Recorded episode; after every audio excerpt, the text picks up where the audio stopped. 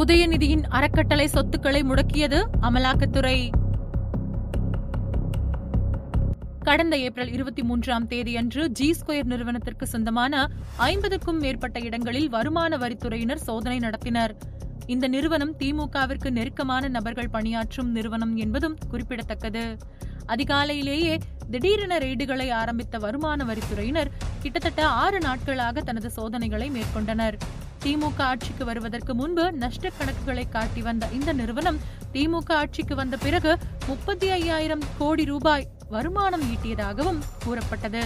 G square நிறுவனத்திற்கு சொந்தமான இடங்களில் நடத்தப்பட்ட வருமான வரி சோதனை சென்னை அண்ணா நகரில் உள்ள கார்த்திக் வீட்டிலும் நடைபெற்றது. இவரது தந்தை அண்ணா நகர் தொகுதியின் திமுக எம்எல்ஏ மோகன் என்பவர். மேலும் எம்எல்ஏ மோகனின் மகன் கார்த்தி திமுகவின் முதல்வர் குடும்பத்திற்கு நெருக்கமான உறவுகளை கொண்டவர். இதனால் திமுகவில் பெரும் பரபரப்பு ஏற்பட்டது. வருமான வரித்துறையினரின் இந்த அதிரடி சோதனையை தொடர்ந்து ஜி ஸ்கொயர் நிறுவனத்தின் மீது வந்த புகார்களும் பாஜக மாநில தலைவர் அண்ணாமலை ஜி ஸ்கொயர் மீது தொடுக்கப்பட்டிருந்த புகார்களே காரணம் என்று பரவலாக பேசப்பட்டு வந்தது. ஒரு வழியாக இந்த நிறுவனத்தின் சோதனையை வருமான வரித்துறையினர் முடித்துக் கொண்டனர். பிறகு பல்வேறு அரசியல் மாற்றங்கள் நடந்தது அமைச்சரவை மாற்றமும் நடந்தது. அதே நேரத்தில் அமலாக்கத்துறை தமிழகத்தில் சோதனைகளை மேற்கொண்டது. அடுத்து மே இருபத்தி எட்டாம் தேதி அன்று அதிகாலை முதல் மின்சாரம் மற்றும் மதுவிலக்கு அமைச்சர் செந்தில் பாலாஜிக்கு சம்பந்தப்பட்ட நாற்பதற்கும் மேற்பட்ட இடங்களில் வருமான வரித்துறையினர் அதிரடி ரெய்டை நடத்தினர். தமிழ்நாடு தவிர மற்ற மாநிலங்களிலும் செந்தில் பாலாஜிக்கு தொடர்புடைய இடங்களில் சோதனைகள் மேற்கொள்ளப்பட்டது.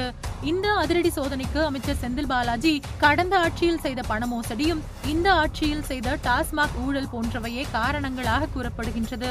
இருந்தாலும் இவரின் குற்றச்சாட்டுக்களை அடிக்கடி முன்னெடுத்து வைத்து போராட்டங்கள் பல தரப்பிடமிருந்து நடைபெற்றது. அதன்படி வருமான வரித்துறையினர் சோதனை நடத்த வந்தனர். இந்த சோதனையின் போது வருமான வரித்துறை அதிகாரிகளை திமுகவின் ஆதரவாளர் மற்றும் அமைச்சர் செந்தில் பாலாஜியின் ஆதரவாளர்களும் தாக்கியதாக கூறப்படுகிறது.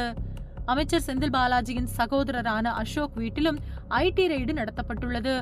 இன்னும் எத்தனை நாட்களுக்கு இந்த அதிரடி சோதனை நடத்தப்படும் என்று தெரியாத சூழ்நிலையில் முதல்வரின் மகன் மற்றும் அமைச்சர் உதயநிதிக்கு தொடர்புடைய இடங்களிலும் அமலாக்கத்துறை சோதனையில் ஈடுபட்டதாக கூறப்படுகிறது.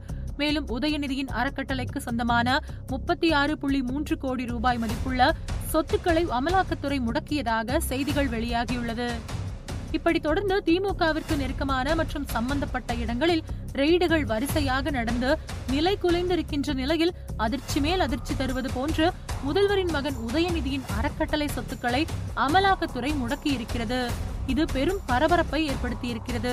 முதல்வர் தற்பொழுது தமிழகத்தில் இல்லாத வேளையில் அமலாக்கத்துறை வருமான வரித்துறை என மாறி மாறி சோதனை நடத்துவது அதுவும் அந்த சோதனைகள் அனைத்தும் திமுகவிற்கு நெருக்கமான இடங்களிலேயே நடந்து வருவதால் முதல்வர் குடும்பம் என்ன செய்வது என்று தெரியாமல் குழம்பி போய் உள்ளனர்